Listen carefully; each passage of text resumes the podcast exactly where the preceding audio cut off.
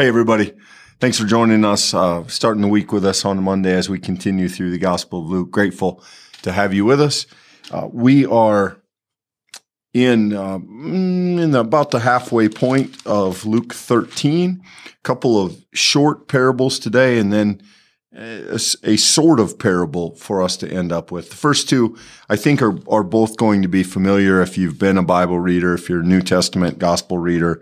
Um, you've heard these. Luke tells them as kind of their own standing uh, text, uses them a little bit different than say Matthew, but uh, they're not they're not appreciably different. So we'll jump into the first one here, the parable of the mustard seed. We're at verse 18 of chapter 13. Jesus said, therefore, what is the kingdom of God like? To what should I compare it? It is like a mustard seed that someone took and sowed in a garden. It grew and became a tree, and the birds of the air made nests in its branches. So if you're, you probably, if you know the mustard seed parable, you're probably more familiar with it in Matthew where it talks about the value of a small thing and the kingdom growing. Here, Luke gives us a condensed version. Um, interestingly enough, he ties it to the text before with this therefore, the word therefore, um, as he had been criticizing the hypocrites um, and the woman. And essentially, here you have the idea that the kingdom grows, that the kingdom begins small, that faith begins small, that spiritual things have a kind of growth cycle. And eventually they become big.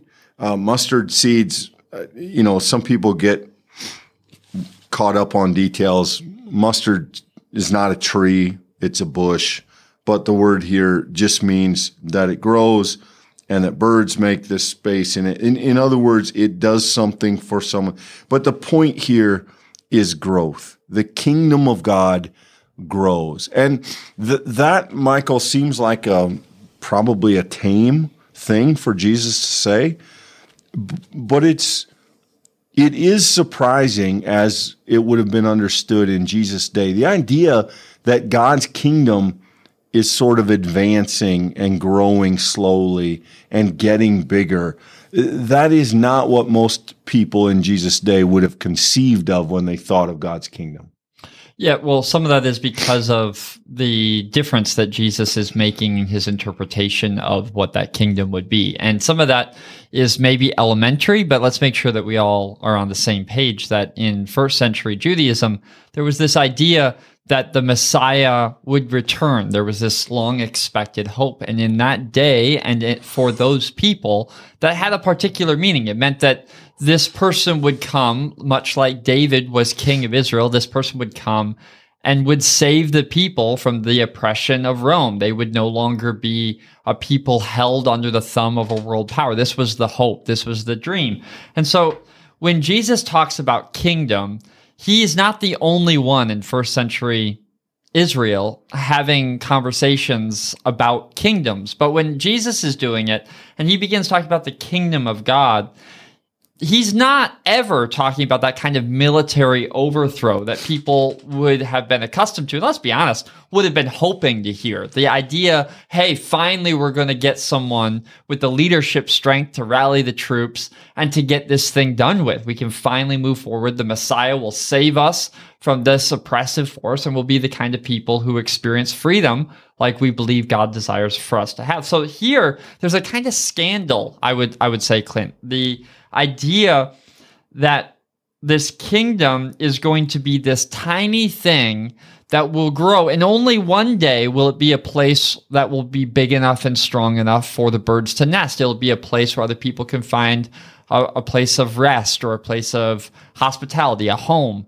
And and this is the hope that it will grow in that way. And that I, I think it does defy some of the expectation, Clint. I think that this is in some ways a text that the disciples must have remembered Jesus' teaching and post his death and resurrection thought, oh, that's what he's talking about. This idea that it's going to grow through the church. Luke, you know, just is part one, Acts is part two. And I, when I read a parable like this, I can't help but think of that that thing that the church experienced, that slow growth from Jerusalem. And I got to think that this took on a new meaning to them when they remembered it as something that Jesus taught. Yeah, this is a fascinating comparison for Jesus to make and for the disciples to grab onto, for scripture to highlight that the kingdom is a small thing that gets bigger, that the kingdom is not flashy and bold and amazing. It is the steady growth of a seed. It is a thing that happens in the garden that eventually makes a difference in the world. And, and I think, you know, use words like organic or um, natural. It, it, these are, these are images that I think are fascinating because if we were to say, what is the kingdom of God like? Most of us wouldn't come up with tiny seed that eventually gets bigger. We, we would fish for a more dramatic metaphor. We would want a more exciting image. And yet Jesus gives us this very mundane, very common, but very powerful picture. The same is true of the, of the next comparison Jesus makes, verse 20 here. And again, he said, to what should I compare the kingdom of God? It is like yeast that a woman took and mixed with three measures of flour until all of it was leavened. Uh, yeast is another familiar image in the scripture. The idea that it sort of mysteriously has an effect on the whole batch. There are other parts of scripture where it talks about a little yeast makes a difference in the entire batch of dough. And, and that's the idea here again, that the kingdom is like yeast. It's, it's at work in the world and it's growing. It's leavening. And, and it doesn't just do that in one area. It, it is doing that in, in all of life. It, it is doing that to the whole batch until all of it was leavened. And we could, we could shrink that down, Michael, and say that that's also a picture of the way the gospel is to work in our life. That the truth of Jesus goes to work on us and it, it grows in us and it leavens us. It, it is to affect all of the areas of our life, and we are to grow as people of the kingdom. So I, I think, you know, again, we try to point out those devotional texts. These aren't these aren't long texts, but I do think there's a lot in here. I think they can be read devotionally. I think they're a challenge to individuals and to churches and a, an interesting thing here that Luke has done with them. On one hand, texts like this seem pretty simple. We can blow through them really quickly. And I think realistically, most of us, when we are reading scripture, would be done with this in the first 45 seconds. And I think that the danger of that is because we, in 45 seconds, miss what Jesus is talking about over a lifetime. That the idea that this small thing grows is actually not just encompassing our own lifetime, but it's actually encompassing this idea of the kingdom growing generation over generation. A, a thousand year over a thousand year has been a, has been our experience now in the course of history. That this gospel takes time, and we are finicky people. We, by definition, want things to go quicker than they do, and Sometimes we find ourselves in life's most difficult seasons, and they're seasons punctuated by grief and anxiety or fear. And we would love for that to be gone right now. But by the definition of how it works, trees take time, yeast takes time. It, one has to live with a kind of patience if we're going to be people of faith because God works on a longer time frame than what we're comfortable with if we're going to be honest as humans. So, Clint, I think on one hand, we read this, the meaning is not particularly hidden. It's not particularly helpful for us to somehow try to find a, a, fun or, you know, off the wall interpretation of the text. The, the interpretation is straightforward, but it's one of those classic cases where knowing what it says and living what it means are two entirely different tasks. And I would invite you to consider today, maybe this is a particularly devotional text in the sense that you could take a moment and ask yourself, you know, if I'm being honest, what are the areas of my life that haven't been leavened yet? Or what are the areas of my life I'm impatient in the work of the kingdom as that grows slowly? And that might be a place for all of us, Clint, to have some heartfelt uh, you know, conversations with God, an opportunity, an invitation for us to consider that it is a journey. It, it does take time, and we may need to recommit to the journey that's required. I think as we as we dig in here, Michael, there's kind of a a, meta lesson or a, a lesson in some ways outside of the text, and it's an encouragement for us in terms of just how we read Scripture. Those of you who are with us today, we're grateful for the time you would put into Bible study. But these are the kind of verses that a person could read through. You know, we've got a total of three or four verses, four verses here, it looks like. And you could read those in under a minute and go, oh, uh, mustard seed and some yeast. And you could go on to the next thing. But I think if we teach ourselves to read carefully, Jesus is saying, what should I compare the kingdom of God to? And, and that should catch our attention. And then he says, it's like a mustard seed. And that's an invitation for us to think. That's an invitation for us to learn something. And so th- there are in these short moments, maybe not supremely memorable. I don't know if anyone would say these are their favorite texts, but I think if, if we are encouraged to slow down, to think as we read and to ponder what we've read, then I think these are the kind of texts that surprise us with how much there is here when on the surface they're just 10, 20, 30 words apiece. Uh, there is depth here beyond the the brevity of the text. And I, I think it helps us remember that sometimes when we don't hear something in scripture, it, it may be because we're not taking the opportunity to fully listen. And I think it's worth noting, and it needs said, that there are some people who've had a very radically different experience of the Christian faith than you have, whatever your experience has been.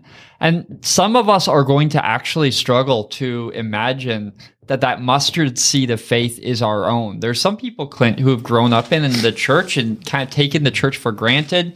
And the church has been a relatively large and important thing. If you grew up in America in the 50s, 60s, 70s, I, the church did occupy a very, very uh, substantial, certainly in size and in influence, kind of place in society. And so for us, that may look like growing up in the tree that was large, a thing that was huge. And we might struggle to imagine the idea of this mustard seed, this small and tiny thing. But I would I would put to us maybe the challenge of a text like this is that sometimes um, there are people who are going to come to the faith and say, you know, I didn't grow up with faith. That I, I grew up with doubt. I grew up with anger. I, I grew up fighting back against this gospel. But this small thing grew on me over over time. This thing, it like leaven, touched every part of my life. And when that happened, I knew the truth of it. And so depending upon your story, depending upon how the faith has been a part of that story, I do think that a a parable like this may also um, naturally land differently. And it's worth seeing it from another person's perspective because I think that has something to teach us. The only thing I'd add to that, Michael, is that I think it is almost impossible, probably impossible, that most of us get through a life, even a life of faith, and at some moment don't think, I, I don't see much of the kingdom around me. Uh, I'm in the midst of hardship. People seem bent on destruction and negativity and judgment and uh, abuse and oppression. Uh, the world seems to be headed the wrong direction. And I find it very difficult to see evidence of the goodness of God around me or the working of God around me. And, and I think there's a word here, you know, dough has to proof and seeds have to germinate. And sometimes we don't see results immediately. Sometimes we don't see the results we would like. The kingdom is slow, steady, and much of its work is hidden. Much of its work and its growth is mysterious. And I, and I think even, even that, there's an encouragement here to say part of what we declare in faith is that when it appears not to be obvious. We still believe the kingdom is at work. We still believe the kingdom is growing and that God is doing something in the world. And and I think both of these parables in their own way speak to that as well. You know, there's a one more element I just want to lift out here, Clint, and that look in verse 19. Note that it is someone who took and sowed that seed, right? And then in verse uh, 21, it's yeast that a woman took and mixed. These are both actions taken by a person. There, there's a kind of active transplanting, there's an active uh, sort of kneading and making process happening here. And that has something as well to teach us about our role and responsibility in this kingdom work. That, that in other words, Christians are not only supposed to see the kingdom as this thing that grows, but there's a kind of implicit invitation in that to be seed planters and, and bread makers, to be the kind of people who are actually doing things in the world. Uh, Jesus just never talks about faith as an affiliation. It's just never a thing that you believe. Jesus always talks about faith as a thing that drives your action faith is a thing that we live in our lives and, and with our bodies. And I think that both of these parables include those elements, and that's worth noting. Yeah, it's uh, it's a lot for a couple of short verses. I thought we'd go farther today, but we'll hold on. We'll look at another um, teaching section, parable ish section tomorrow. Hope you can be with us. Thanks for being here today.